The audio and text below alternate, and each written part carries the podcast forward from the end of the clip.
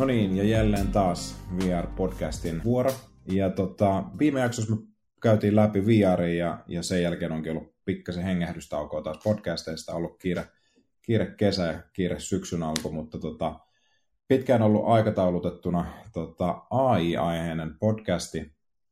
Ja tänään tosiaan tavoitteena keskustella tekoälystä ja yleisesti, yleisesti vähän keskittyä siihen AIn käyttöön ja, ja vähän ajatuksiin, mitä kaikkea siihen liittyy. Ää, mulla on vieraana tänään Henri Vass, VR Solution ja sitten Tomi Mikkonen Privaon. Ja tota, ennen kuin mä annan teille vuoron esittäytyä, niin, niin tosiaan miksi me ollaan keskusteltu yleisesti tästä aiheesta ja miksi me halutaan tästä keskustella liittyy siihen, että tekoäly on tällä hetkellä kaikkialla tapetilla ja kaikkien huulilla, kaikki puhuu siitä, jossain vaiheessa jopa siitä puhuttiin enemmän. Ja aiheeseen liittyy paljon pelkoja, kauhukuvia. Nyt näistä kauhukuvista ollaan päästy hyvin eroon ja, ja tota, AIsta rupeaa pikkuhiljaa muodostua työkalu muiden joukossa ja sitä osataan hyödyntää tosi tehokkaasti monissakin tapauksissa. Vieläkin olisi varmaan hyödynnettävää. kuitenkin ollaan aika alkumatkalla, varsinkin mitä me ollaan, niin tota, me käytetään arkipäivänä AIta monesti tosi paljon, henkilökohtaisesti käytän sitä myös paljon, mutta siihen liittyy paljon myös aiheita, mitä olisi ehkä hyvä, hyvä tässä niin kuin alkumetreillä jo havaita, potentiaalisia business caseja, ihan uutta bisnestä, muita aiheita. Ja nyt yksi ta- tarkentava huomio nyt sitten kokonaisuuteen liittyen on, että me ei olla AI-neroja, vaan me katsotaan aihetta ihan nimenomaan nyt kuluttajina ja liiketoiminnan kehityksen näkökulmasta. Eli ei yritetä olla mitään AI-jeesuksia tässä tapauksessa. Mutta pidemmittä puheitta mun vieraat tänään, eli aloitetaan ihan tota, ulkopuolisesta vieraasta, eli Tomi, haluatko esittäytyä pikaisesti? Joo, kiitos Juha kutsusta tähän podcastiin ja tämä on ihan hirveän mielenkiintoinen, hmm. mielenkiintoinen aihe. Eli mun nimi on tosiaan Tomi ja mä oon Privaan teknologiajohtaja. Privaan on tietosuoja erikoistunut asiantuntija ja ohjelmistoyritys ja AI on tällä hetkellä meillä aika niin kuin lämpöisesti tapetilla, että mitä tämä tarkoittaa meidän liiketoimintaa. Että miten tietosuoja vastaava voi hyödyntää AIta omassa toiminnassaan, niin tämä on ihan käytännön ongelma, mitä me tässä ratkotaan. Ja niin kuin Juha sanoi, niin AI ei ole mulle mikään sellainen niin kuin samanlainen lapsi kuin tietosuoja on, että uskallan väittää, että tietosuoja on tullut harrastettua, harrastettua melkein se kuuluisa 10 000 tunnin säännön verran, mutta AI on tunteja vähän vähemmän takana. Mutta nyt kun sitä on alkanut käyttää, niin kyllähän tämä ihan äärimmäisen mielenkiintoiselta vaikuttaa. Ja tässä on aika paljon mahdollisuuksia ja ratkaistavia kysymyksiä kuitenkin vielä edessä. Joo, nimenomaan. Ja sitten vielä perään Henri. Yes, eli Henri Vaas ja Huijaren entinen, entinen toimitusjohtaja, niin kuin yhdestä podcastista käy ilmi, ja sellainen yleinen massiivinen kiinnostus kaikkea tällaista kehittyvää teknologiaa kohtaan, niin, niin AI kuin VR tai, tai Web3 tai mikä tahansa. En näe, että mikään niistä olisi niin kuin ratkaisu kaikkeen, mutta ne on sellaisia mielenkiintoisia työkaluja, mitkä haluaa itse omaan työkalupakkiin ja sitten niitä voi soveltaa sellaisessa tilanteessa, kun ne on järkevin ratkaisu ehkä. Ja tota, ehkä sen pidemmittä puheitta voidaan, voidaan mennä eteenpäin. Joo. Me pyöriteltiin tätä aihetta vähän yhteisesti tuossa ennen kuin lähdettiin nauhoittelemaan ja, ja ajateltiin, että ehkä niin kun, jos mietitään tai puhutaan AIsta, niin vaikkakin me ei nyt mitään AI nörttejä olla, niin, niin ehkä ihan hyvä käydä läpi semmoinen niin yleisnäkemys siitä, miten me tulkitaan AI, miten AI eroaa muista ää, niin kuin tietyllä tavalla ää, trendeistä, muista teknologia tota, trendeistä, esimerkiksi machine learningista tai muista tällaisista, niin, niin tota, miten te lähtisitte avaamaan tätä ajatusta, että miten tämä AI nyt, mikä AI on ja miten te tulkitsette sen, miten se eroaa nyt esimerkiksi koneoppimisesta? Aloitetaan vaikka nyt taas Tomista. Joo. Tota, Tämä on ihan hauska, hauska homma, että kyllähän tuossa jo muutamia vuosia sitten Slassissa alettiin kovasti puhua AIista ja sitten monissa, monissa erilaisissa seminaareissa, mihin osallistunut, puhuttiin AIista, mutta hmm. silloinhan siinä oli kysymys vielä enemmän, enemmän koneoppimisesta, että tota, niin kuin itse, itse tässä matkan varrella on mieltänyt, mieltänyt erot, niin näissä tapauksissa, että optimointiin vaikka tota, kerättiin hyvin määrämuotoista dataa, jolla opetettiin jotain järjestelmää, niin tämähän on enemmän tällainen perinteinen koneoppimis, koneoppimistilanne, että paljon strukturoituu dataa, joka syötetään johonkin malliin ja se malli oppii siitä. Mm. Niin tämähän oli tämä perinteinen koneoppiminen. Ja mä oon itse jotenkin alkanut mieltä, että tätä, niin kuin se, mitä AI on tällä hetkellä ja miten se erosi sitten koneoppimisesta, että se on varmaan se suurin ero, että koneoppimisessa sulla oli hirveän strukturoitua dataa, millä sitä opetettiin. Ja se, minkä takia varmaan että GPTkin on tullut niin, niin kuin isoksi, isoksi ilmiöksi nyt tässä vaiheessa on se, että sinne voi syöttää melkein mitä tahansa ja no, se syöttää sieltä sulle takaisin sitten jotain, joka on relevanttia, mutta voi olla myös vähän mitä tahansa joissain tilanteissa. Mm. Mutta se AI, AI niin kuin sinänsä syö strukturoimatonta dataa paljon paremmin kuin koneoppiminen. Että on ehkä sellainen mun oma, oma havainto, havainto tästä asiasta. Mm. Onko Henkka, mitä sä jatkaisit tästä? Niin, mä jotenkin näkisin, sitä voisi melkein jopa kutsua ahiksi, koska mun mielestä AIN on tarkoitus tavallaan niin kuin simuloida ää, niin kuin ihmi, ihmisen älykkyyttä ja sitä, enemmän sitä niin kuin ihmisen tapaa toimia. Ja sitten on erilaisia AIta, on tosi tiukkaan spesifisti määriteltyjä, jotka toimii niin kuin tietyissä roolissa ja hoitaa mm. tiettyä asiaa, tai sitten on näitä yleisiä, yleisiä tekoälyjä, niin kuin vaikka chat GPT, mistä puhuttiin. Ja, ja hirveästi toi, mä en tiedä meneekö tämä tähän kategoriaan, mutta hirveästi toi konennäkö ja sen tavalla tuominen esimerkiksi chat GPTn kautta, että sehän, chat GPThän nyt viimeisimpiä käänteiden jälkeen pystyy tulkitsemaan kuvia ja pystyy tekemään vähän sitä samaa, mitä Midjourney, mutta paljon tietoisemmin sitten vielä niin kuin, mun käsittääkseni myös luomaan, luomaan kuvia. Mä en ole vielä itse kerännyt testaamaan. Mutta... Joo, toi on tosi mielenkiintoinen aspekti, joka tulee vaikuttaa varmasti niin kuin tosi, äh, tosi paljonkin tietyillä aloilla. Mutta tota, en ole itsekään testannut, täytyy pistää testiin. Ollut pitkään itse asiassa mielessäkin, että täytyy kokeilla, mitä kaikkea sieltä saa.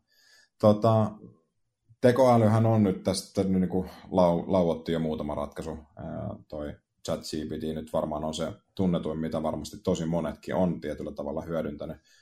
Mutta tota, nyt kun varsinkin kun tekoäly tuodaan tosi lähelle kaikkien saataville, niin onko teille jotain sellaisia ratkaisuja, mitä te arkipäivisin käytätte? Jos mä voin aloittaa esimerkiksi, mä itse hyvin paljon käytän ChatGPT omassa työssäni, ja valehtelematta voin todeta, että ChatGPT ChatGPTtä on käytetty myös tämän podcastin rungon miettimiseen. Eli, tai nimenomaan tällaiseen niin kuin ajatuksen avaamiseen ja semmoisia tiettyjä niin kuin ajatusluukkoja, ehkä semmoisia aha-elämyksiä koittaa, koittaa hakea sille, niin se on ainakin henkilökohtaisesti mä oon kokenut, että se on hitse hyvä työkalu, kun osaa vaan muotoilla kysymykset oikein ja jalostaa niitä kysymyksiä vähän pidemmälle. Mutta tota, mitä ja minkälaisia ratkaisuja te olette käyttänyt tässä teidän joko yksityiselämässä tai ihan liike-elämässä? Haluatko Henkka mennä tällä kertaa ekana? Joo, joo, mulla on, siis mä oon pyrkinyt käyttää tosi sellaisissa käytännönläheisissä asioissa paljon. Jonkun verran chat GPTn apia on käytetty erilaisiin tarkoituksiin, mutta ehkä mulle se kaikista, kaikista käytäntöä lähimmät, lähimmät on ollut niin kuin mielenkiintoisia. Esimerkiksi, että mulla on, mä käytän tiettyä muistiinpanosoftaa ja siihen, siihen on tietenkin integroitu ChatGPT tai ne muut vaihtoehdot, mitä löytyy muut tarjoajilta. Ja sitten sitä pystyy käyttämään ihan niin normaalistikin, mutta sitten sen pystyy myös kohdistamaan johonkin tiettyyn muistiinpanoon. Ja sä pystyt kysymään sun omasta muistiinpanosta siltä tiettyjä mm. asioita. Niin se on ainakin yksi sellainen. Sitten mä oon jonkun verran erilaisissa sosiaalisissa alustoissa vapaa-ajalla pyörin ja siellä teen esimerkiksi erilaisia announcementteja ja erilaista niin kuin niin mä oon hyvin paljon käyttänyt sitä siihen, että hei, mulla on tällainen tosi iso aihe, katso tätä, voit sä tehdä tästä Telegramiin tai Reddittiin tai vaikka äh, Discordiin sopivan announcementin, että sitten se käyttää siellä vähän tota, erilaisia emojiita ja muita, ja sitten mulle ei mene siihen. Sitten mä oon käyttänyt sitä erilaisten kilpailujen ratkomiseen sillä että se järjestelee mulle dataa ja tekee siinä aika paljon erilaisia. Ja sitten vielä paljon Midjourneytä, koska se on tosi hauskaa. Ja esimerkiksi meidän Labradoodlesta tehnyt viinipullon etiketin ja kaikkea, kaikkea muuta. Se on tosi helppo, koska mä oon tosi surkea piirtämään. Onneksi mun tytär on vähän parempi. Tällaisia ihan perus, perushommelei. Viinietiketti Labradoodlesta. Perusjuttuja. Tomi, mitä, onko sulla minkälaisia tartuntapintoja ratkaisuja? Joo, tota, Henkilö oli käymättä paljon hauskempia esimerkkejä yksityiselämästä, että mä oon niin tällä hetkellä vielä itse jumentunut ihan täysin työympäristöä kaiken, mm. kaiken tota, tekoälyn käytössä. Mutta tota, äh, itse sitten meidän valmistautumiskeskustelusta motivoituneena niin innostuin, illoistuin testaa sitä, että miten saa tehtyä kokousmuistiot paljon helpommin. Ja se oli aika hauska ja hyödyllinen kokeilu, että miten, että jos sä pidät tällaisen virtuaalisen tapaamisen, niin miten sä oot tehty sit kokousmuistion mm. silleen, että saat sen raakatekstin ja tota, siitä näyttää nyt tulevan kovaa kyytiä tällainen ihan, ihan niin kuin normaali tapa, tapa tehdä töitä, että antaa AI hoitaa sen raaka, raaka minuutin ja sä itse sitten tuunaat sitä lopussa, niin sä saat viides minuutissa tehtyä tosi hyviä, hyviä muistioita. että se oli tällä ensimmäinen niin kuin, tota, sen valmistautumiskeskustelun jälkeen tehty iso muutos, mikä, mikä, mikä tapahtui.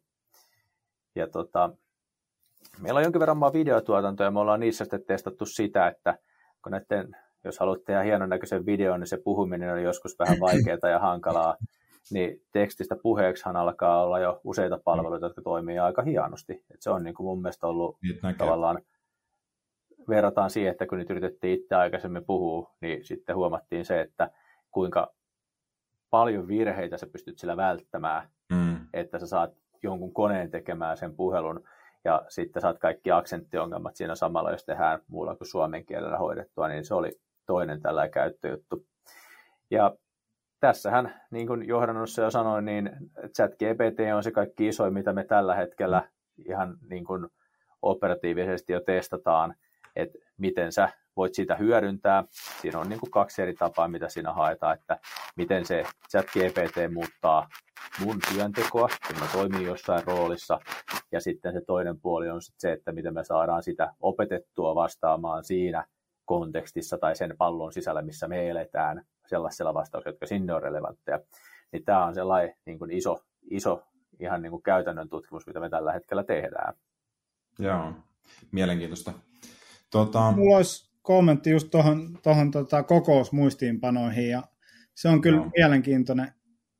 Mä oon tota itsekin käyttänyt sitä jonkun verran siihen sellaisissa ei-työympäristökokouksissa vielä, ja tota, se kyllä hienosti koostaa, vaikka saa sen wrap-upin siitä palaverista ja sitten jakaa sen jopa sit kun painaa siitä niin muille osallistujille. Sitten mä oon miettinyt sitäkin, että jos mennään vielä syvemmälle siinä, niin joku organisaatio, missä kerätään kaikkien palaverien muistiinpanoja verra, vertaillaan vaikka sitten taustalla, että puhutaanko jostain samoista aiheista tai jotain, niin se on aika pelottavaakin sitten. Kun, ja siinä mun mielestä tämä privacy ja tietosuoja, minkä ammattilainen Tomi on, niin se on todella mielenkiintoisessa ja avainasemassa, ainakin mun, koska ne mahdollisuudet ihan loputtomat. Me päästään varmaan tähän aiheeseen jossain kohtaa, mä oon äärettömän varma siitä. Mutta tota, tämmöistä tietynlaista niin kuin, tuttavallista termiä tai sanontaa, mitä tulesta tupataan puhumaan, että se on, se on tota hyvä renki, mutta huono isäntä, niin mä koen, että tässä AIassa niin se on tismalleen vastaan ihan sama asia. Tota, se on jännä, että AIta on pelätty hirveästi, ja niin kuin se, kun chat, chat GPTkin tuli markkinoille silleen kaikille saatavilla, niin jengi rupesi pelkäämään hirveästi, että nyt se vie työpaikat ja muuta tällaista – totta kai se varmasti vaikutus on ihan äärettömän iso jossain määrin, mutta jos me katsotaan vaikka nyt niin tätä meidän, meidän alaa, vähän niin kuin tullaan tähän, niin kuin tota, tähän niin kuin softakehityksen puolelle, mitä me harrastetaan paljon, niin tota, miten te näette, että softakehitys tulee muuttumaan nyt tekoälyn kautta? Tai vai tuleeko se muuttumaan ollenkaan? Aloitetaan Henkasta taas. Joo, mä oon itse asiassa pelottava vähän miettinyt sitä softa, softa-kehittämisen kautta, vaan tavallaan, tai sitä itse niin kuin softakehitysprosessin kautta, enem, enemmän just ehkä itse on niiden palveluiden ja hyötyjen kautta, mm. ää, mitä se tuottaa, ja, ja softakehityspuolella on jo hirveästi kaikki, kaikenlaisia pitkään ollut työkaluja, mitkä tavallaan tarkistaa sun koodia ja täydentää sun kirjoittamia asioita edellisten perusteella. Sie, siellä ei edes välttämättä, toki sielläkin AI on varmasti hyvä sparrauskaveri ja korvaa sitten Stack Overflown ja ja epäilemättä niin kuin pitkällä aikavälillä lähtee tulee muutoksia niin kuin sinnekin ja ylipäätään tällaiseen niin kuin softapuolen NS-konsultointiin, mitä, mitä niin kuin VRkin edustaa ja ollaan siitä hyvin tietoisia ja mulla on hirveästi, mulla pyörii niin, niin kuin ne seuraavat vaiheet jo sillä mielessä kaikki kvanttitietokoneet ja tekoäly yhdistettynä ja sitten vaikka niin kuin pilvipuolella, että sulla on erilaisia niin kuin Edge AI-laitteita, mitkä on tavallaan sen mitkä vähentää sitä pilveen menevän datan määrää tai tekee sille jotain. Ja siis mun lähtee aina itsellä ainakin niin lapasesta ja sitten sit muakin rupeaa pelottamaan. Kun mä, kun mä mietin, että päättyykö tämä niin, että tuolla on niin kuin AI tappelemassa keskenään jostain markkinaosuuksista tai markkinoinnista ja jengi vaan vääntää lisää ruuvia, mutta ehkä, ehkä internetissä GUOS toimii vielä jollain, jollain tasolla, siellä voidaan kategorisoida tätä liikennettä, mutta ehkä sitten Tomi on enemmän niin kuin käytännössä. Mä oon käyttänyt siis ChatGPT-apia enemmän niin kuin. Joo, joo. Joo. No ihan niin kuin, mitä mä oon itse tässä matkan varrella nyt havainnut, niin tota, ihan softan kehityksessä, niin mä en itse enää koodaa, mutta sitten on aika läheisesti työssä meidän kehittäjien kanssa, niin kyllä niin kuin monissa tapauksissa AI on alettu käyttää joidenkin tietyn, että vähemmän kirjoitetaan koodia, itse pyydetään valmiita, valmiita pätkiä suoraan AIilta.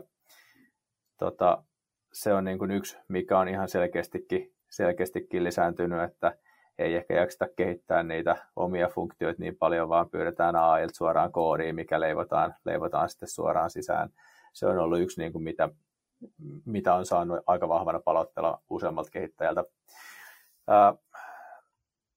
Mutta ehkä se isompi homma on vielä se, että niin kun se, minkä mä uskon aivan varmasti softakehityksessä tapahtuvana, on se, että, että peer review on aina ollut hirveän hyvä käytäntö, mutta AI tulee muuttaa sitä, että mm, se peer review tulee tapahtuu jonkun AIin toimesta yhä enemmän ja enemmän, ja se, että se joku kollega tekee sulle, niin sen peer reviewin taso nousee vähän ylemmälle, että siellä ei katsota enää samalla tasolla, vaan se on vähän sellaista enemmän ehkä toiminnallista tai niin kuin liiketoiminnallista PR-reviewtä, mitä sitten tullaan tekemään, että toi varmasti tulee olemaan ihan iso muutos, ja sitten sama pätee testaukseen. Mm. Että se on niin kuin, uskon, että niin kuin softan, softan testaus tulee muuttua AIn kanssa. Siitä meillä ei ole ihan hirveästi vielä kokemusta, että miten sä saat generoitua testitekeissä ja onko se kuinka hyviä, mutta ainakin sen opeta näytti olevan, mitä nämä ensimmäiset esimerkit siitä näin. Että kyllä tämä, kyllä tämä tulee vaikuttava ohjelmistokehitykseen ihan mm. merkittävästi, niin kuin tulee vaikuttaa moneen muuhunkin toimialaan, että se on vain yksi esimerkki, mihin tämä tulee vaikuttaa. Joo, testikeisseistä on kokemusta, kirjoittaa parempi ainakin kuin minä. Se oli mukava huomata, kun saa tarpeeksi kontekstitietoa antaa sille sen niin kuin mallin, missä ne pitää antaa, niin oli kyllä hyviä. Joo, toi on mielenkiintoista. Tota, siis, äh, mä henkilökohtaisesti koitin jossain vaiheessa itse ihan siis testata sitä, kun kun tota, paljon puhutaan sitä, että AIta voi hyödyntää siihen, että sä voit lähteä rakentamaan jotain applikaatiota tavalla tai toisella, ja, ja sä saat AIlta siihen viiden pisteen vinkit aina, niin kuin, että miten, miten sä saa päästä eteenpäin. Mutta tietyllä tavalla niin kun, mä palaan siihen mun kommenttiin, minkä mä sanoin, eli, eli AI on hyvä renki, huono isäntä, mutta niin kuin mä totesin sen siinä, että se AIkin tietyllä tavalla, se vaatii tietynlaista osaamista. Sun täytyy ymmärtää niin kuin tietyllä asteella asioita, jotta sä osaat tai pystyt hyödyntämään sitä. Totta kai sitä niin kuin pystyy, sä pystyt esittämään sille kysymyksiä, se vastaa sulle, mutta jos et sä osaa tavallaan niin kuin ajaa sitä vastaamaan sulle oikein niihin sun esittämiin kysymyksiin, jos et sä saa kysyä oikeita kysymyksiä, niin sä et saa myöskään oikeita vastauksia, jolloin mä tavallaan totesin sen, että hel- helkutin hyvä työkalu, mutta ei se ole mikään kuitenkaan niin kuin hopealuoti onneen siinä mielessä, että ei se mulle kuitenkaan sitä koodia niin kuin osannut tehdä, kun mä en osannut varsinaisesti kysyä niitä oikeita kysymyksiä. Jolloin mä totesin vaan sen, että, jo, että ei hätää, että ei tämä tule viemään ihan heti ainakaan näitä sovelluskehityksiä. Tässä on se, että mikä teknisillä ihmisillä tällä hetkellä on, että nehän osaa käskyttää vähän paremmin yleensä, ja prompt engineeria tehdä ja asettaa niitä konteksteja, niin ne on vielä nyt vähän etumatkassa, mutta sitten kun alkaa syntyä niin palveluleijereitä, missä pystyt vaan klikuttelemalla määrittelemään sama, mikä niin kuin normaalisti joutuu sitten kirjoittamaan tai määrittelee. Ihan sama Midjourneyssä, siihen syntyi kolmes kuukaudessa sellainen määrä niin kuin palveluita ympärille, missä pystyt mm. valitsemaan kaikki tyylit ja miten sä haluat, mitä värejä siinä käytetään. Sitten sä annat sen sun promptin ja sitten se asettaakin se palvelu, ne kontekstit ja ne asiat sun puolesta. Ja mm. se on kyllä, ne on pelottavan hyviä työkaluja. Joo, näinpä. Tota, jos jatketaan vähän eteenpäin, niin, niin palataan siihen, että mihin kaikkeen tekoäly, mihin kaikkeen me tiedetään, että tekoäly jo nykyisellään hyödynnetään. Ja Tomi, sä mainitsit jo tuossa itse asiassa alussa, ja vähän tuolla, kun taustatettiin aihetta, niin puhuit siitä, että teillä on oma kehitysaihe menossa. Niin tota, pystytkö avaamaan sitä vähän tarkemmin, että että mikä siinä niin kuin kehitysaiheen taustalla on ja mitä te pyritte niin kuin erityisesti ratkaisemaan, mikä on tavallaan se niin kuin ydinhaaste, jota te niin kuin lähdette ratkomaan?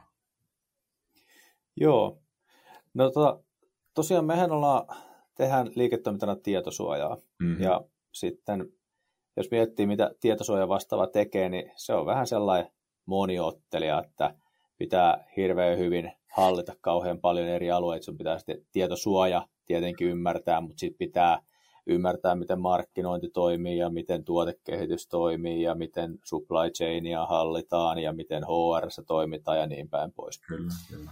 Ja tota, aika monet näistä sitten kysyy tietosuojan vastaavan yksi toimenkuvaan antaa niin ohjeita ja neuvoa. Ja se on ollut haasteellista, varsinkin nuoremmilla asiantuntijoilla, että jos sun pitää neuvoa ja sulla ei ole oikein kokemusta, niin sä et ehkä oikein selviydy siinä hommassa. Mutta ihan konkreettinen niin kun hyöty, mikä me ollaan nyt nähty, on se, että aika nuori asiantuntija pystyy tekoälyn tukemana antaa aika kokeneen asiantuntijan tasoisia neuvoja ja ohjeita niin kuin ihan käytännössä. Et se on ollut niin kuin tällainen, mitä me ollaan, me ollaan ratkottu. Ja käytännössä se, niin kuin, mihin me nyt te, yritetään tekoälyä tässä kovaa kyytiä opettaa, on se, että meillä on tiettyjä työkaluja, tiettyjä metodeita, tiettyjä ohjeita, joita pitäisi pystyä soveltaa. Ja se on aina, kun yrität ratkoa jotain ongelmaa, niin että sä saat oikean työkalun valita siihen ja alkaa soveltaa sitä, niin se on ollut se vaikea homma. Mm. Ja tämä on niin kuin se ensimmäinen asia, mitä me halutaan halutaan saada, että jos sä saat jonkinlaisen ratkaistavan ongelman asiantuntijana käsiin, niin se ei enää ole siitä sun ammattitaidosta ja kokemuksesta kiinni, että sä saat napata sieltä hyllystä sen oikeanlaisen poranterän, jolla sä sitä asiaa alat käsittelemään, vaan sulla sua pystytään ohjaamaan, että no sä voisit alkaa tätä tilannetta vaikka tällaisella tasapainotestillä tai vaikutusten arvioinnilla tässä kontekstissa alkaa ratkomaan. Niin se on niin kuin tämä ensimmäinen vaihe, mitä me halutaan tässä nyt tavallaan nopeuttaa, että, että jos on ratkaistava ongelma, niin minkälaisilla metodeilla sitä aletaan käsittelemään. Miten, saanko mä kysyä, miten te sitten niin kuin kasvatatte sen tekoälyn niin kuin kontekstuaalista muistia tavallaan, että se pärjää paremmin teidän ympäristössä? Miten, miten tämä niin kuin tapahtuu? No, tämähän on sitä rakasta prompt engineeringia, että, että prompt engineering on aika montaa eri tasoa. Et yksi on ihan se staattinen prompt engineering, että sille aille kirjoitetaan, että olet tässä roolissa ja saat vastata tässä kontekstissa kysymyksiä, näihin et vastaa. Ja se prompti sitten sen niin kuin teknisessä rajoissa pystyy kasvaa tiettyyn rajan saakka ja sillä päästään tiettyyn pisteeseen. Että se on se ensimmäinen vaihe. Ja se, mitä sitten halutaan totta kai selvittää, on se, että meillä on aika hyvä knowledge base muodostunut tässä vuosien mittaan, kun näitä erilaisia ongelmia on tässä ratkottu ja näitä työkaluja ja tavallaan me ollaan rakennettu DPO-metodologiaa jo aika pitkälle. Ihan samalla kuin softa, softan kehityksessä on ohjelmistokehitys niin kuin prosessi, missä vaiheessa tehdään, niin tietosuojan vastaavalle on samanlainen prosessi, niin tämä on sitten sitä seuraavaa vaihetta, että miten sen staattisen promptauksen päälle me pystytään antaa jonkinlaisia lähdemateriaaleja tai malleja, joiden sisällä se tekoäly toimii. Ja se on sitä seuraavaa, seuraavaa vaihetta sitten, mitä tässä tutkaillaan, että miten se sitten tapahtuu. Joo, ja mä näen tosi paljon niin kuin tosi mielenkiintoisia keissejä just, just niin kuin lain puolella ja kaiken, mikä on tavallaan staattista, sillä tavallaan staattista ainakin aina hetken, ja sitten se on niin kuin open source tyylisesti saatavilla, niin siellä on mun mielestä ihan tolkuttomia mahdollisuuksia hyödyntää. Joo, se, se on totta. Ja tavallaan niin kuin sanoin siinä alkuun, että tietosuoja on vähän niin kuin tietosuoja vastaava vähän niin kuin moniottelija, että sen pitää hallita niin kuin vähän monesta alasta. Niin just siinä, että, että AI pystyy tietoa käsittelee ja kuratoimaan sulle tosi nopeasti, niin se on se tavallaan, minkä takia just tietosuojaan AI vaikuttaa aika lupaavalta ratkaisulta, että kun ei kukaan, ei edes se kokenut asiantuntija pysty niin kuin jokaista alaa hallitsemaan hirveän mm. syvällisesti, Niinpä. niin AI kuratoi sulle relevantteja, kun osaat kysyä oikeita asioita, niin se kuratoi sulle tosi nopeasti relevanttia asiaa siitä alalta. Mutta siinä just se, että sun pitää saada se AI, se ei saa vastata koko avaruudesta, vaan sille pitää olla se tietty pallo tai maailma, minkä sisällä se sitä mm. tota, vastauksia antaa, koska muuten saat liian geneerisiä tai saat vääriä vastauksia. Mm. Tämäkin on koettu. Et tosiaan tällä hetkellä vielä vähän ongelmana on se, että et AI jostain syystä tai monestakin syystä kertoo sulle vielä välillä vähän väärää tietoa se on ollut jännä efekti, että siihen on varmaan jokainen törmännyt, että sä kysyt, että miten tämä on, ja sitten sulle sanotaan, että se on näin, mutta se, se on näin onkin väärä vastaus. Tästä on aika paljon tullut esimerkkejä nyt jo eri tekoälyssä, että ne jostain syystä tota, ei kerro ihan absoluuttista totuutta, mutta tota, mutta tämä on sitä yksi vaihe siinä kehittämisessä, että millä nämä, nämä saadaan pois. Yksi Joo. todella pelottava esimerkki löytyy Twitteristä. Mä en tiedä, onko se suoraan kaikki aita, vai onko se vaan jonkinlaista skriptiä tai automaatio, mutta sehän automaattisesti poimii sieltä, vaikka jos sulla tulee mainos, missä näkyy jonkinlainen vaikka pelivideo, se gameplay-video, mikä ei oikeasti ole se peli, niin kuin näin esimerkkinä, tai joku muu tällainen väite on Twitter-feedissä, niin se kommentoi siihen automaattisesti, että hei, tämä ei ole totta, oikeasti tässä kävi näin. Niin kuin, mä en tiedä, mitä se hyödyntää siinä. Se on tosi pelottavaa, koska nyt mä en tiedä, uskonko mä sitä alkuperäistä postia, uskonko mä sitä tekoälyä, vai onko tämä niin tuplahuijaus, ja joku, joku väittää siellä, että tämä ei ole totta, eikä toi ole totta, mutta tämä mun sanoma on totta. Siinä tulee tosi sellainen mm. vaikea olo, ja, rupeaa, ja taas rupeaa pelottaa. Mutta tämä on mun mielestä, sä oot mun mielestä, tai tämä on niinku aihe, minkä mä, mihin mä havahduin jossain siinä alkuvaiheessa, kun ChatGPT tuli, että tavallaan susta tulee tosi paljon lähdekriittisempi, niin kuin ka, siis ihan kaiken suhteen. Ja mä oon huomannut ainakin niin kuin omalla kohdalla sen, että se on niin kuin vaikuttanut ihan arkipäivän, ihan uutisten lukemiseen, eli tavallaan löytää sen paljon syvemmän analyysin siitä niin kuin lukemastaan, koska varsinkin nyt kun on käynnissä tota, niin kuin, tämä Venäjän, Venäjän tapauksessa tämä hyökkäyssota tuolla tuonne Ukrainan suuntaan, ja, ja tota, siihen niin kuin, tavallaan se on poikinut paljon erilaista tapahtumaa niin kuin ympärillä ja niin kuin Venäjä varmasti yrittää vaikuttaa meihin paljon, eurooppalaisiin paljon, ihan ympäri maailmaa, kaikkiin yritetään vaikuttaa. Niin kuin... Ja eurooppalaiset yrittää vaikuttaa venäläisiin, se on molemmat puolet, propaganda ja yksi puolesta. Ja tavallaan niin kuin sit, kun lukee uutisia tällä niin, kuin, niin sanotusti länsimaalaisena, niin niin tulee tietenkin se, niin kuin, että, että pitääkö tästä uskoa mitä kaikkea, ja päinvastoin tulee niin, kuin, niin sanotusti niitä Venäjä-propagandaa tavallaan tukevia asioita. Niissäkin on tavallaan niin kuin se, että tavallaan rupeaa huomaamaan sen, niin kuin, että miten se on muodostettu se aihe. Mutta täällä on ollut mun mielestä paljon hyviäkin asioita siinä mielessä, että se lähdekriittisyys kasvaa, mutta toi on tosi pelottavaa nimenomaan just siitä, että... kun tuohon on syntynyt appi sellainen, en piti mainita nimiä, mutta niitä on varmasti useampikin, mutta sä pystyt katselemaan samaa uutisaihetta eri, niin kuin sä voit määritellä, että, haluat, että miltä alueelta sä haluat nähdä siitä samasta mm. uutisesta. Sitten se näyttää eri maiden lehdistöistä, näyttää niin kuin jotain globaalia vähän puolueettomampaa ja vasemmalta oikealta. Se on ihan huikeaa, että sä voit nähdä saman uutisen, miten se näkyy joka puolella maailmaa, ja se on aika mielenkiintoinen näkymä, minkä siitä saa maailmasta. Se on mielenkiintoista mun täytyy kysellä tästä tarkemmin, koska tuo on erittäin kiinnostava aihe.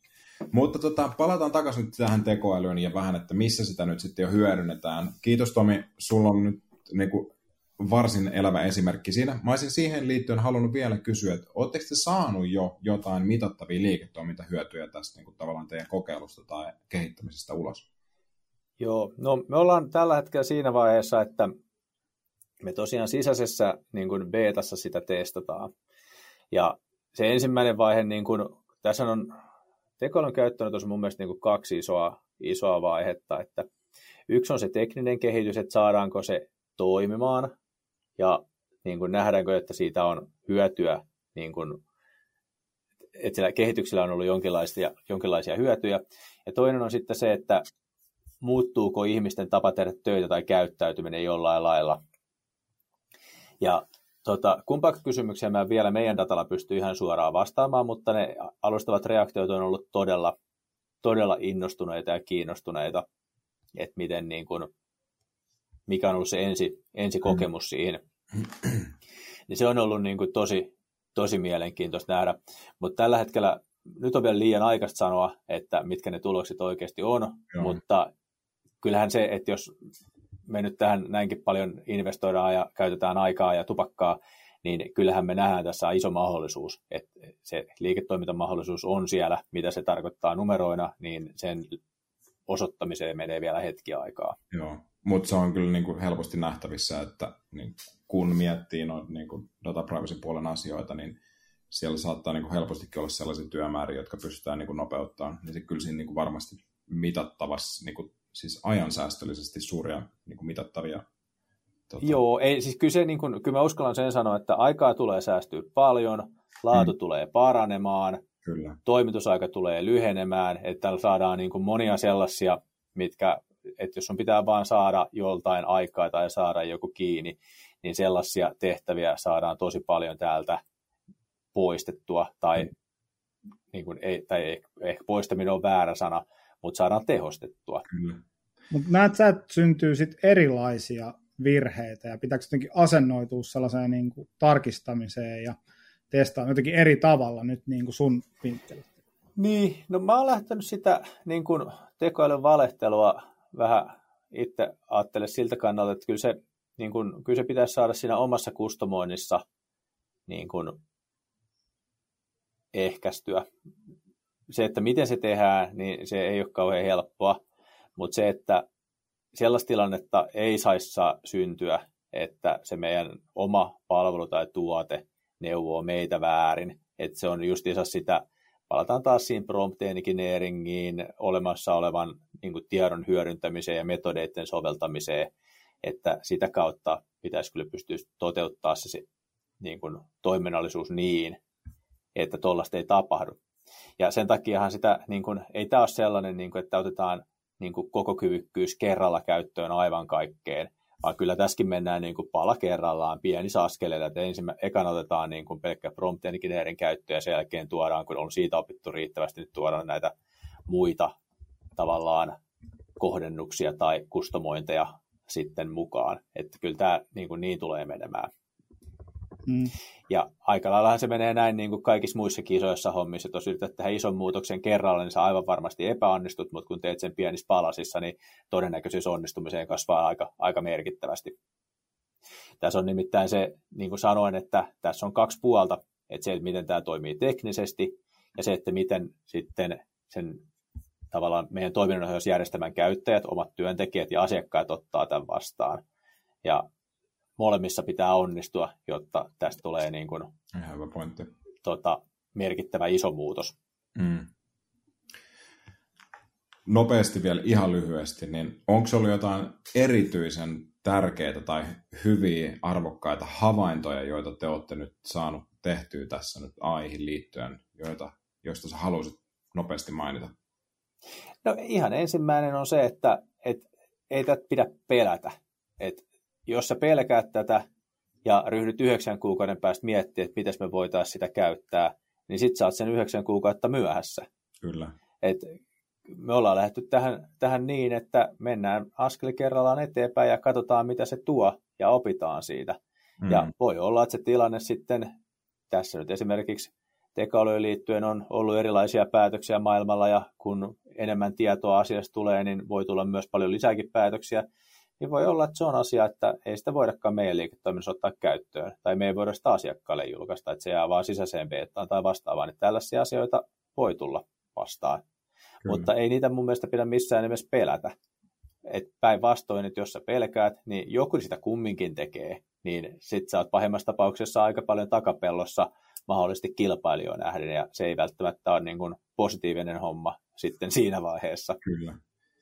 Mutta joo, tota, AI varmasti tulee tehostamaan paljon just sellaisia niin kuin toistuvia toimintoja. Yksi, mikä varmaan tulee näkemään tietynlaista mullistusta, on sit myöskin tilintarkastustoiminnot, koska sitähän tapahtuu ja se on, se on vissiin mun ymmärtääkseni todella toistuvaa. Niissä käydään hyvin paljon, tai niissä käydään aina ne samat asiat läpi ja hyvin, hyvin samanlaisella kaavallakin aina ja, ja niin edelleen. Mutta, mutta jos mietitään niin kuin liiketoiminta näkökulmasta nyt sitten laajemmin, niin onko teille kantautunut joitain liiketoimintoja tai yrityksiä tai jotain kokeiluja AIhin liittyen, jossa on niin kuin lähdetty rakentamaan jonkinlaista liiketoimintaa sen AI tavallaan päälle tai AIta hyödyntää. Nyt saa vapaasti nostaa käden ylös. Onko tullut vastaan?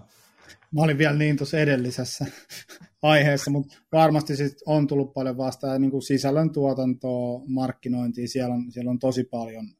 Ja sen, sen jopa huomaa tosi selkeästi, jos joku käyttää ChatGPtä niin, että niillä ei ole se human filteri päällä. Eli sinne saa erilaisia plugareita, ja se on tosi hyvä se yksi plugari, missä saat sen kuulostamaan vähemmän ChatGPTltä, koska se käyttää, että sä käytä sitä, se käyttää se tiettyjä sanoja, mistä heti huomaat, että, että nyt, nyt on joku vähän naputellut chat Yksi asia, missä huomaa tosi paljon chat GPTtä, mä osaa se ääntää sitä oikein, mutta ihan sama, missä paljon käytetään chat GPTtä, on CVden kirjoittamisessa.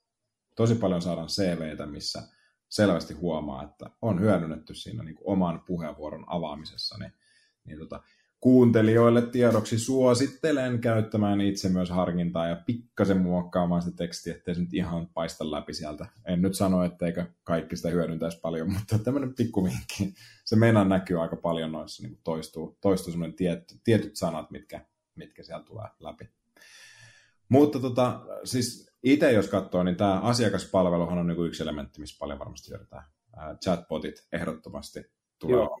Mulle tuli tuli just botit mieleen kanssa, että niissä se muutos tuli tosi nopeasti, että kaikki on nähnyt näitä niin kuin, opetettuja tai botteja, jotka toimii niin kuin, tavallaan, että sinne on ennakkoon vain tietty määrä steppejä, ohjelmoitus mm. sisään ja sitten ne ei sen ympäri pääse ja sitten se on aina niissä helisemässä, että millä näistä pääsee eroon. Ja sitten siinä vaiheessa, kun tekoilla alkoi korvaa näitä, niin se muutos oli kumminkin tosi iso, että monessa tapauksessahan, vaikka se oli AI-botti, niin mm. sehän oikeasti osas vastata hyvin. Ja kyllä mä myönnän, että ihan ensimmäisenä vaikka tota, eräs kyytien välitysfirma, jossa kuski teki mulle oharin ja tein sitä reklamaation, niin AI teki siellä päätöksen, että hei, että näyttää siltä, että näin tosiaan tapahtuu, että kuski ei poiminut sua kyytiin, mutta me laskutettiin sua, että tässä on nyt tota, hyvitys saman tien. Ja se kesti niin kuin 20 sekuntia siitä, että kun mä olin ilmoittanut, että no, kuski teki oharin, niin tota, asia oli, oli päätelty. Ja kyllä se oli niin kuin tylsässä asiassa, niin tota, tällaiselle semiteknoyrittäjälle, niin mun mielestä se oli kumminkin aika sellainen silmiä avaava homma, että oho, että aika, aika, aika ketterästi hoidettu. Joo. Ei voisi parempaa asiakaspalvelua saadakaan. Toisaalta olisi ollut varmaan kiva saada se kyytikin, mutta, mutta sä varmaan sait sen sitten. Sai, saimme toisen kyydin. Ei, mutta siis tossahan se iso pointti oli se, että jos taisi mennyt asiakaspalveluun, niin sitten mä olisin joutunut kyttäilemään sitä asiakaspalvelun mahdollista vastausta siinä, ja sitten siinä olisi saattanut olla jonkinlaisia ongelmia hyvityksen kanssa vielä, että olisi pahimmassa tapauksessa joutunut sitä luottokortti saldoa kyttäilemään. Ja tässä se oli niin kuin saman tien hoidettu, ja mä itse pystyin sen niin kuin siinä taksissa istuessaan vielä niin kuin toteamaan, että aha, no sehän tulikin, että ei tarvitse asiaa enää laittaa tuonne parkkipaikalle odottaa, vaan se on nyt suljettu ja tota, aletaan, aletaan käsitellä seuraavia avoimia juttuja. Kyllä, kyllä.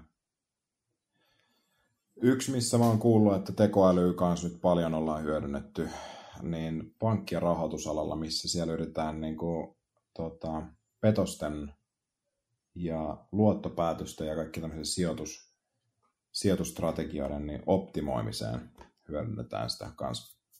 Pitäisi jossain vaiheessa kysellä hieman pankkimaailmasta, että miten, miten tota, kuinka paljon tavallaan niin kuin tekoäly oikeasti on tehostanut näitä asioita, jos, jos jos niissä on edes niin kuin suuria harppauksia. Mutta tota, tuleeko jotain muita tämmöisiä alueita mieleen, missä, missä tota tekoäly olisi kovasti hyödynnetty vielä? Yksi sellainen kiva, ainakin tällainen, en tiedä meneekö tämä taas täysin niin kuin tekoäly kategoriaa, mutta tällaisia, paljon on tällaisia musiikin tekovälineitä, millä sä pystyt luomaan erilaisilla teemoilla mm. biisejä.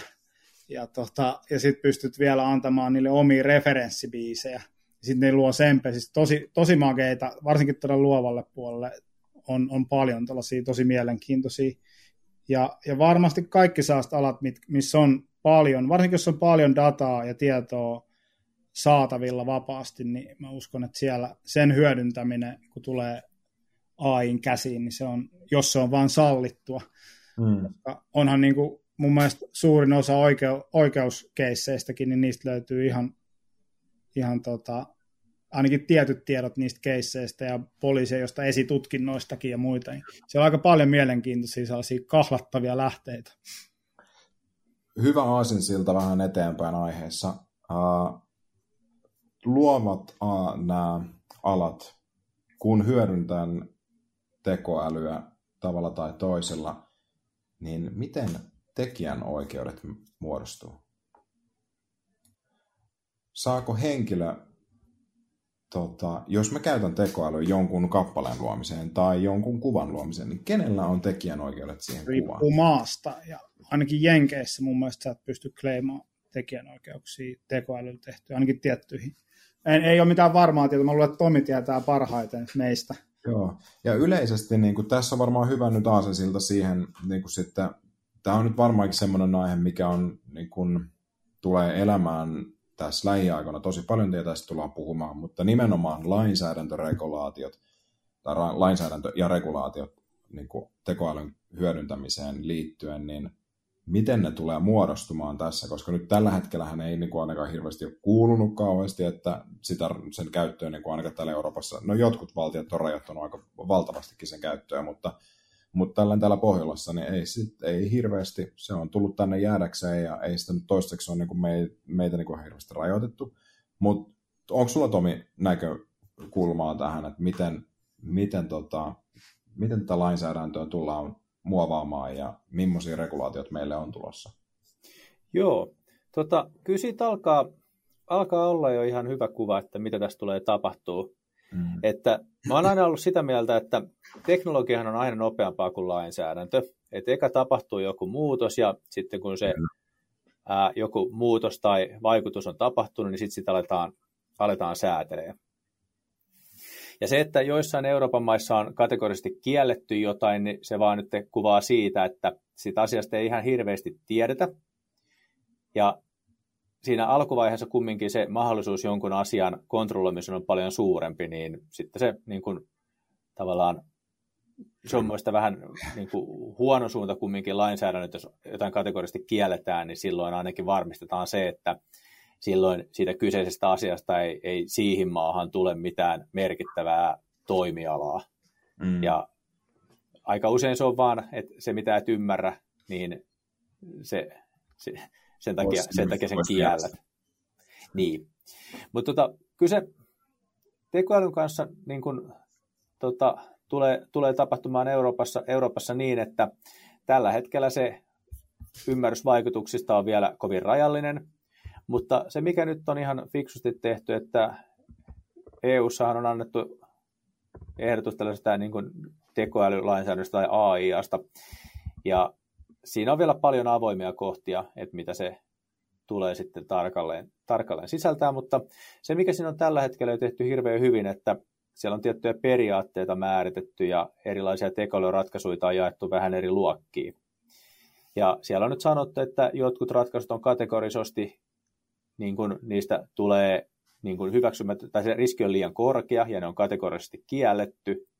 Ja sitten todetaan, että on niin kuin korkea riskistä ja sitten tota, rajallista riskiä ja matalan riskin ratkaisuja. Niille sitten pitää tehdä vähän erilaisia asioita, kun niitä otetaan käyttöön.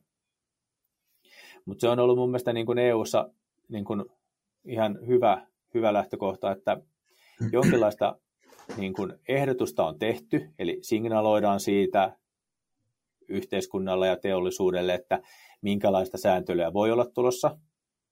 Se sääntely ei ole vielä millään lailla niin kuin lopullisesti lyöty kiinni. Hmm. Sen sanon kuitenkin, että tota, jos vaikka tietosuoja-asetusta katsoo, niin se asetuksen muotoutuminen ja voimaan saattaminen oli aika, aika pitkä ja kivinen, kivinen tie.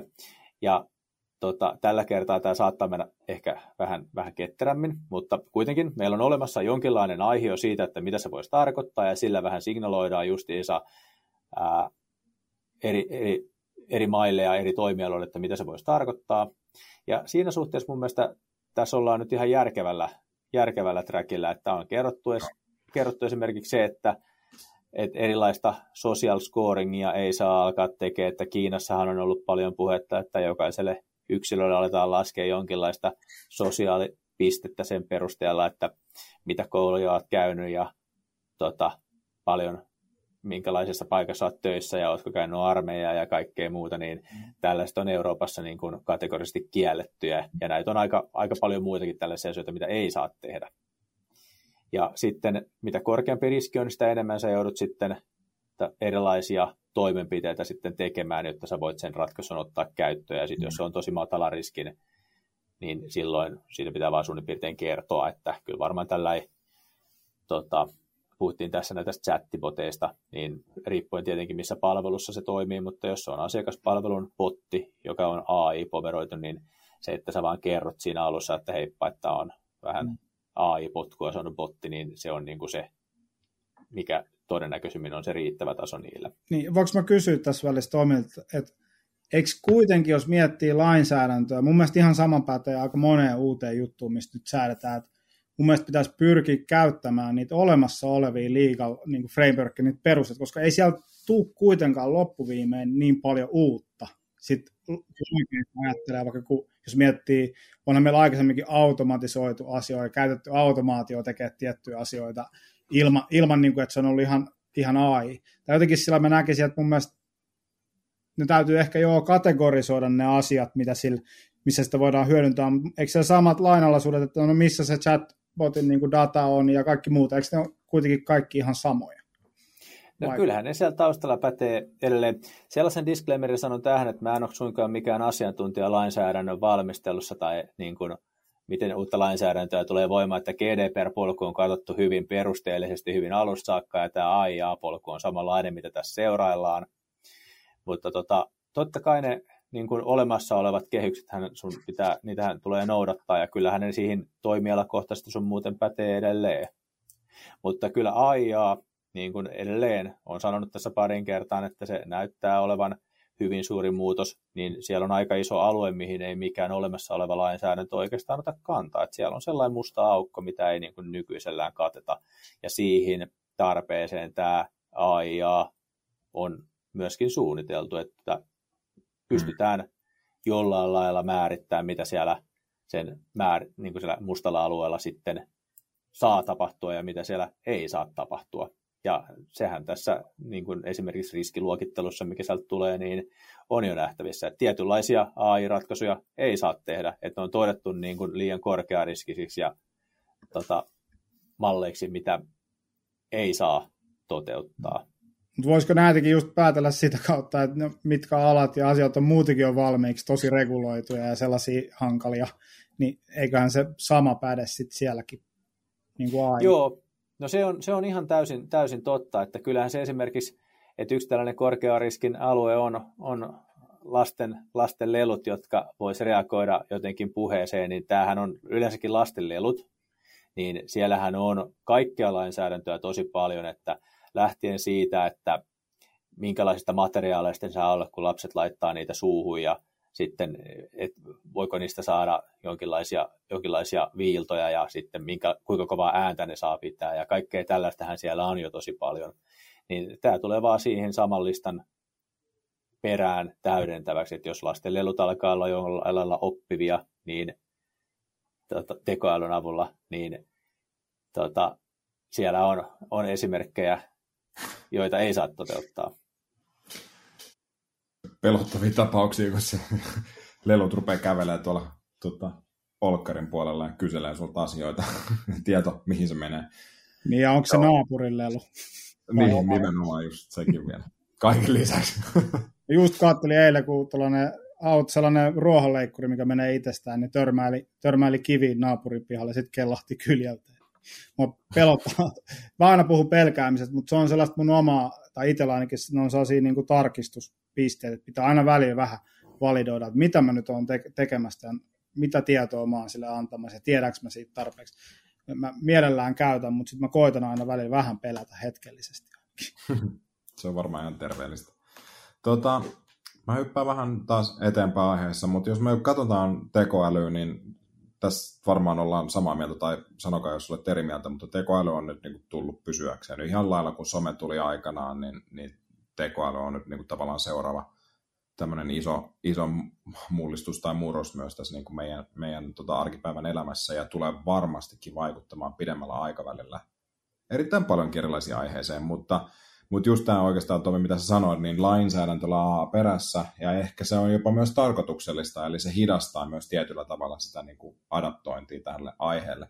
Mutta jos me katsotaan, käännetään katset pikkuhiljaa tuonne, niin kuin, tai käännetään katset, ei pikkuhiljaa, vaan käännetään katset tuonne niin kuin tulevaisuuden näkömiin ja haasteisiin, mitä, mitä tulee olemaan vastassa, niin niin tekoälyn kehityssuunnat ja, ja tota, onko jotain odotettavissa olevia läpimurtoja aiheeseen liittyen? Tiedättekö te jotain tai oletteko te kuullut tai oletteko te havainnut jotain tällaisia odotettavissa olevia läpimurtoja, mitä olisi on mahdollisesti tuloilla? Mä voin, mä voin sitten aloittaa tästä ja siirrän, siirrän pallon sitten Tomille. Ja mä, tiedän, mä näkisin, että yksi sellainen mun märkäuni on noin kvanttitietokoneet ja AI ja mitä, mitä siitä syntyykään.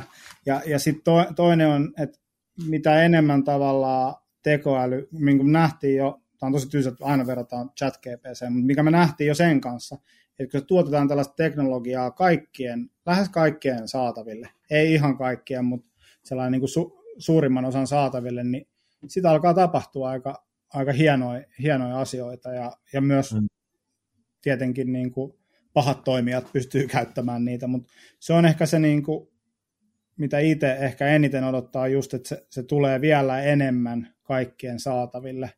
Ja se on, se on sellainen, ja sitten just saadaan siellä vähän lainsäädäntöä, niin uskon, että me voidaan tehdä fiksuja tai, tai hölmöjä asioita vähän nopeammin.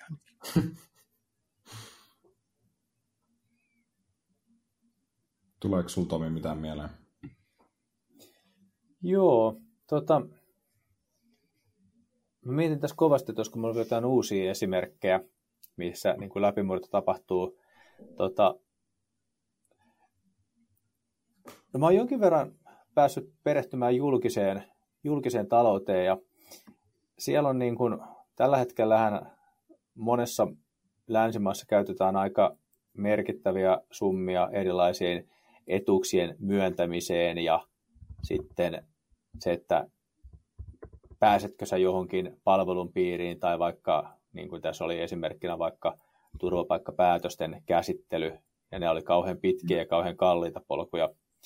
Ja nämä on tällaisia korkean, niin nämä ei ole, niin kuin, nämä ei ole kategorisesti kiellettyjä, mutta nämä on niin korkean riskin käsittelytapauksia, mutta mä uskon, että tämä on yksi alue, missä pystyttäisiin saavuttaa kanssa aika niin kuin merkittäviä hyötyjä, tarkoitan, tarkoitan hyödyllä sitä, että saataisiin nopeutettua sitä käsittelyä ja saataisiin tehtyä sitä ihan merkittävästi nykyistä kustannustehokkaammalla. Ja tähän tavallaan se, niin kuin tässä on monta kertaa puhuttu siitä, että, että pitää olla niitä esimerkkitapauksia ja sitten pitää olla se jonkinlainen malli ja prosessi siellä olemassa, niin näihin nämä rakennuspalikat on jo olemassa.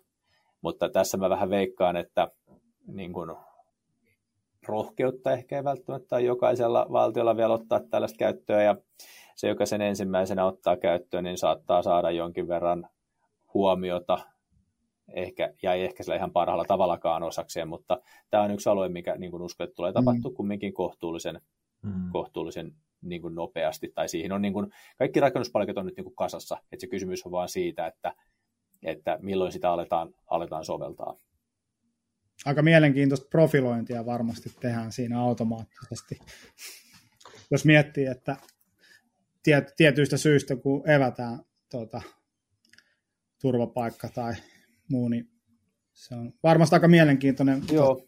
case. No, no näähän on niitä, jos mietitään, niin kuin ollaan, jos puhutaan näistä tietosuojan uhista jonkin verran, niin näähän on näitä isoimpia uhkia, mitä nyt sitten tässä pelätään, että, että sut pystytään profiloimaan tosi tarkasti ja mihin sitä profiilia sitten voidaan käyttää, niin nehän on niin kuin havaittuja, havaittuja pelkoja, mitä tähän liittyy. Mm. Mm. Ja ehkä mulla on vielä ehkä yksi sellainen, mitä, tämä on aina vaikea, kun nämä kysymykset tulee sellaisen pitkän räntin jälkeen, tulee se, takki ihan tyhjä, joutuu vähän kerää, mutta varmasti mulle yksi iso riski on se, että AIin tuoma niin kuin tällainen kumulatiivinen eksponentiaalinen hyöty kertyy sille porukalle, kuka pystyy investoimaan siihen tällä hetkellä miljardeja. Ja se on aika pelottava ajatus, kun miettii, että kenellä sitä R&D-budjettia tälläkin hetkellä on Amazonit ja Googlet ja muut, ja he pystyy painamaan sitä ihan tolkuttomalla vauhdilla. Helpottunut varmasti heidänkin niin kuin R&D-budun käyttöön. Mun mielestä se oli ihan tolkuton määrä jo valmiiksi, ja se on varmasti useamman ihmisen työ miettiä, mihin se käytetään, niin nyt ne ainakin tietää.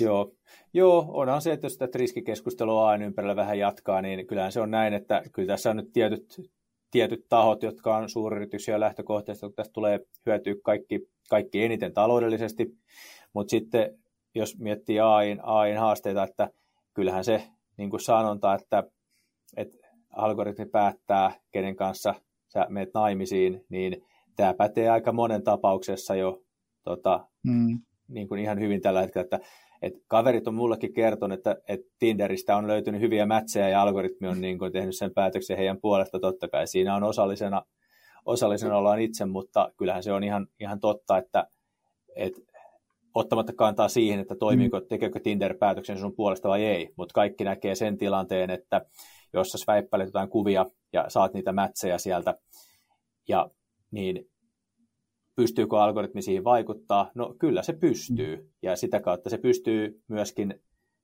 päättämään aika isoista asioista sun puolesta. Mm. Ja tästähän on tehty useampia sosiaalieksperimenttejä erilaisissa konteksteissa, että riippuen, että minkälaista sisältöä sulle näytetään, niin vaikuttaa siihen, että miten sä voit tai minkälaisella tuulella sä oot. Mm. Että näitä on ollut useampia niin kuin, testejä ympäri maailmaa. Ja se on sitten niin kuin, niin kuin hyviä hyviä esimerkkejä siihen, että mitkä tekoälyn uhat on, että, että onko tämä asia johtamasta siihen, että sä et tee enää autonomisia päätöksiä, mm. vaan ne tehdään sun puolesta. Mutta sitten taas miettii, sit on mielestäni aina hyvä katsoa, että no miten asiat oli ennen. Jos sä tuossa on maaseudulla, niin todennäköisesti se vaimo löytyy siitä kylästä. Ja se on tavallaan ennen se sun niin kuin geolokaatio on periaatteessa päättänyt aika paljon, mitä sulle tapahtuu. Ja nyt mun mielestä kaiken teknologiaa ja algoritmia, muun muassa sun tavallaan kenttä on laajentunut. Nyt sä voitkin löytää, sä asut Porvoossa, voit löytää Torniosta vaimon helpommin näin. Ja mun mielestä se on myös se, mikä tuo tavallaan diversiteettiä siihen, vaikka se onkin niin algoritmin päättyä, mutta kyllä sun mahdollisuudet aika paljon laajentuneet. Se on mun myös kiva homma. Joo, Joo, ja ei mulla ollut tarkoitus itse asiassa alkaa puhua riskeistä sen enempää, että mä oon mm. yleensä niin kuin hyvin kaikkea uuteen, että se mitä on niin kuin omalla uralla tehnyt ja mitä, mitä on kouluissa oppinut, niin kaikkeen uuteen suhtautuu kumminkin aika avoimesti, eikä silleen niin kuin ei vastusta muutosta, vaan lähtee siihen mukaan. Mm. Niin tässä oli nyt, niin kuin Henkkakin sanoi tuossa pari kertaa, että välillä on hyvä pysähtyä miettimään, mutta ei sen takia todennäköisesti tarvitse pysähtyä, vaan että se on hyvä, hyvä tiedostaa, että et suin, suinpa ei juokse sinne uuden perään, vaan välillä pysähyt ja mietit, niin se on varmaan AIssa justiinsa se paras tapa mennä eteenpäin, että kokeile rohkeasti ja mieti välillä, että mennään tässä nyt oikeaan suuntaan, tarvitsi pysähtyä vai tarvitsi ottaa askel taaksepäin vai jatkaa vaan kovaa kyytiä eteenpäin. Että se on varmaan tässä matkalla se kaikki tärkein asia muistaa. Joo, mä opin, mä opin uuden sanan, mitä voi soveltaa tässä.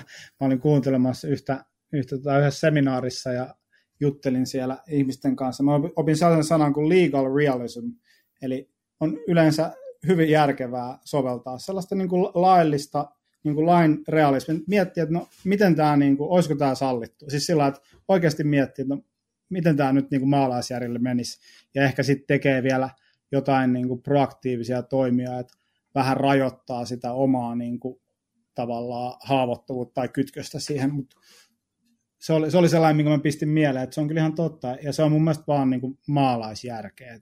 Miettii, jos mä nyt annan tälle äh, chat GPTlle vaikka näitä tietoja, niin missäköhän ne on, kukakohan niitä voi nähdä, niin kuin ihan perus, perusajattelua. Ja sitten mä vielä yhden asian tota, venytän tähän mukaan, on se, että toinen niin kuin porukka, mikä tässä jää helposti paitsi, on, on ne ihmiset, kenelle ei ole esimerkiksi älypuhelinta, jotka totta kai muutenkin, mutta ne jää tosi helposti. Ja mä tiedän, että esimerkiksi Afrikassa on sellaisia tahoja, jotka liisaa mahdollisimman halvalla ihmisille Afrikassa älypuhelimia, että ne pystyy tekemään vielä enemmän bisnestä ja pystyy olemaan tavallaan tehokkaampia. Se on mielestäni tosi, ei ehkä suoraan nyt välttämättä tähän, mutta se on todella mie- mielenkiintoinen. Niin se on jotenkin, joo.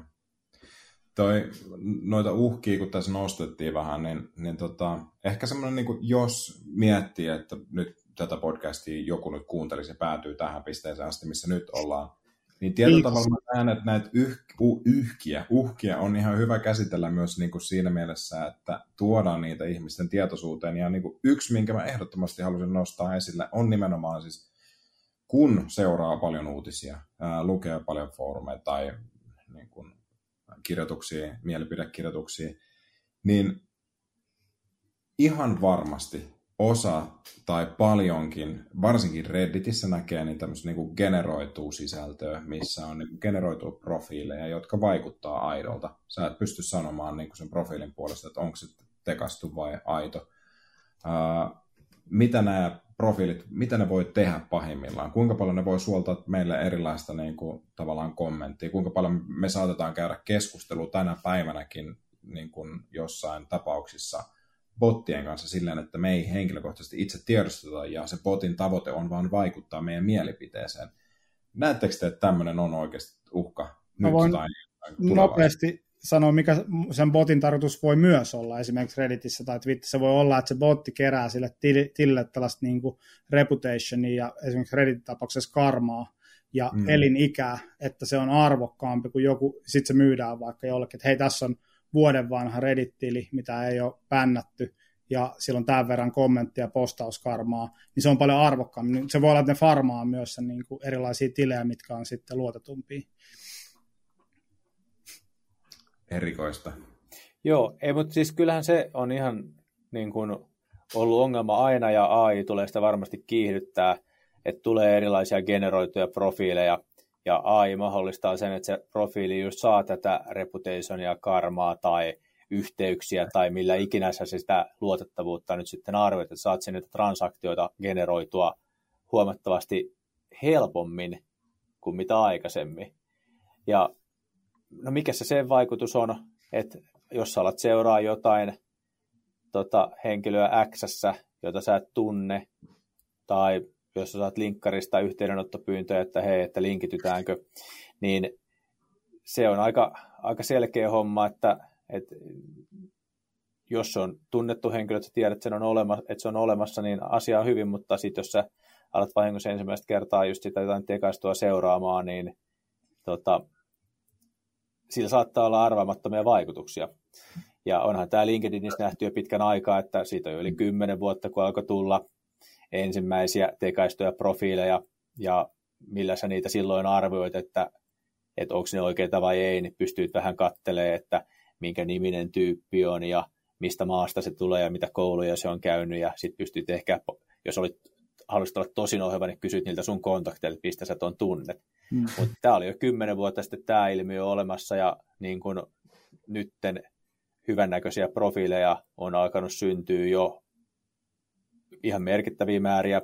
Ja nämä tällaiset helpot testit, että mikä sen nimi on ja mistä maasta se on, mitä koulua se on käynyt, niin ne ei enää niin kuin, sä et niillä pysty tarkistamaan mitään. Että kun ne, on, ne kaikki faktat on jo kunnossa, mm. niin se on sitä kautta jo muuttunut hankalammaksi. Joo, ja mä oon myös nähnyt sitä, että kun mä mietin itse aikaisemmin, että joo, ehkä se tavallaan KYC tai tällainen niin kuin tunnistaminen tai joku sen alustan tällainen tota, jäsenyys tai muu olisi, olisi tavallaan yksi sellainen ainakin jollain tapaa auttava, mutta ei, ei se sitten välttämättä olekaan, ja mä oon nähnyt keissejä, missä on erilaisia työkaluja, mitkä toimii sitten tavallaan joko sen henkilön oman, oman ihan ikioman sen tavallaan legal entityin tai sen ihmis, siihen ihmiseen liittyvän tilin kautta, ja ne haluaa, että se tavallaan juttelee muiden kanssa niiden puolesta. Esimerkiksi myynti- ja markkinointikeisseissä. Ja mm. se on kyllä se on aika, aika pelottavaa taas kerran. Miksi mä, mä koko ajan jauhan. se on kyllä. Iltasella, kun menet nukkumaan, niin sulla puntit tuntuu pelosta pelkästään. Muutakin kysyttiin, kun piti tehdä yhtä yht myyntikeissiä, että haluatko että tämä meidän niin kuin, se on sellainen, mikä kerää kaiken näköisiä liidillistä, opettelee ihmisistä asioita ja sitten tota, myy, myy, tuotetta niille, niin kysyttiin, että haluatko että tämä toimii niin kuin sun tilin kautta? En, en todellakaan. Se toisi parhaat tulokset. Ja sitten me mietin, että se on aika houkutteleva ajatus, että mulla on tällainen niin kuin hyvä reputationin omaava tili ja sitten sen kautta tehtäisiin tuollaista, joo. No joo, mutta hei, nyt me ollaan turistu tässä jonkun aikaa, nyt varmaan hyvä, hyvä pistää nippuun, nippuun tota tämä epistola, niin onko teillä vielä jotain ihan viimeisiä kommentteja, mitä te haluaisitte sanoa aiheeseen liittyen? No mä voisin toistaa tämä, mitä mä aikaisemmin sanon, että, että, että vaikka jotain uhkista ollaan puhuttu tästä, niin kumminkin AI on, niin kuin, se on tosi iso muutos. Tämä on mm. samanlainen muutos kuin mitä sosiaalinen media oli tai mitä pilvisiirtymä on ollut. Että mm. on ihan merkittävä muutos toiminnassa. Ja tota, ei se tapahdu hetkessä. Ei sitä pidä pelätä, mutta ei siinä nyt kannata jäädä sinne oottelemaankaan, että kaikki riskit on ratkaistu mun puolesta ennen kuin sitä ruvetaan ottaa käyttöön.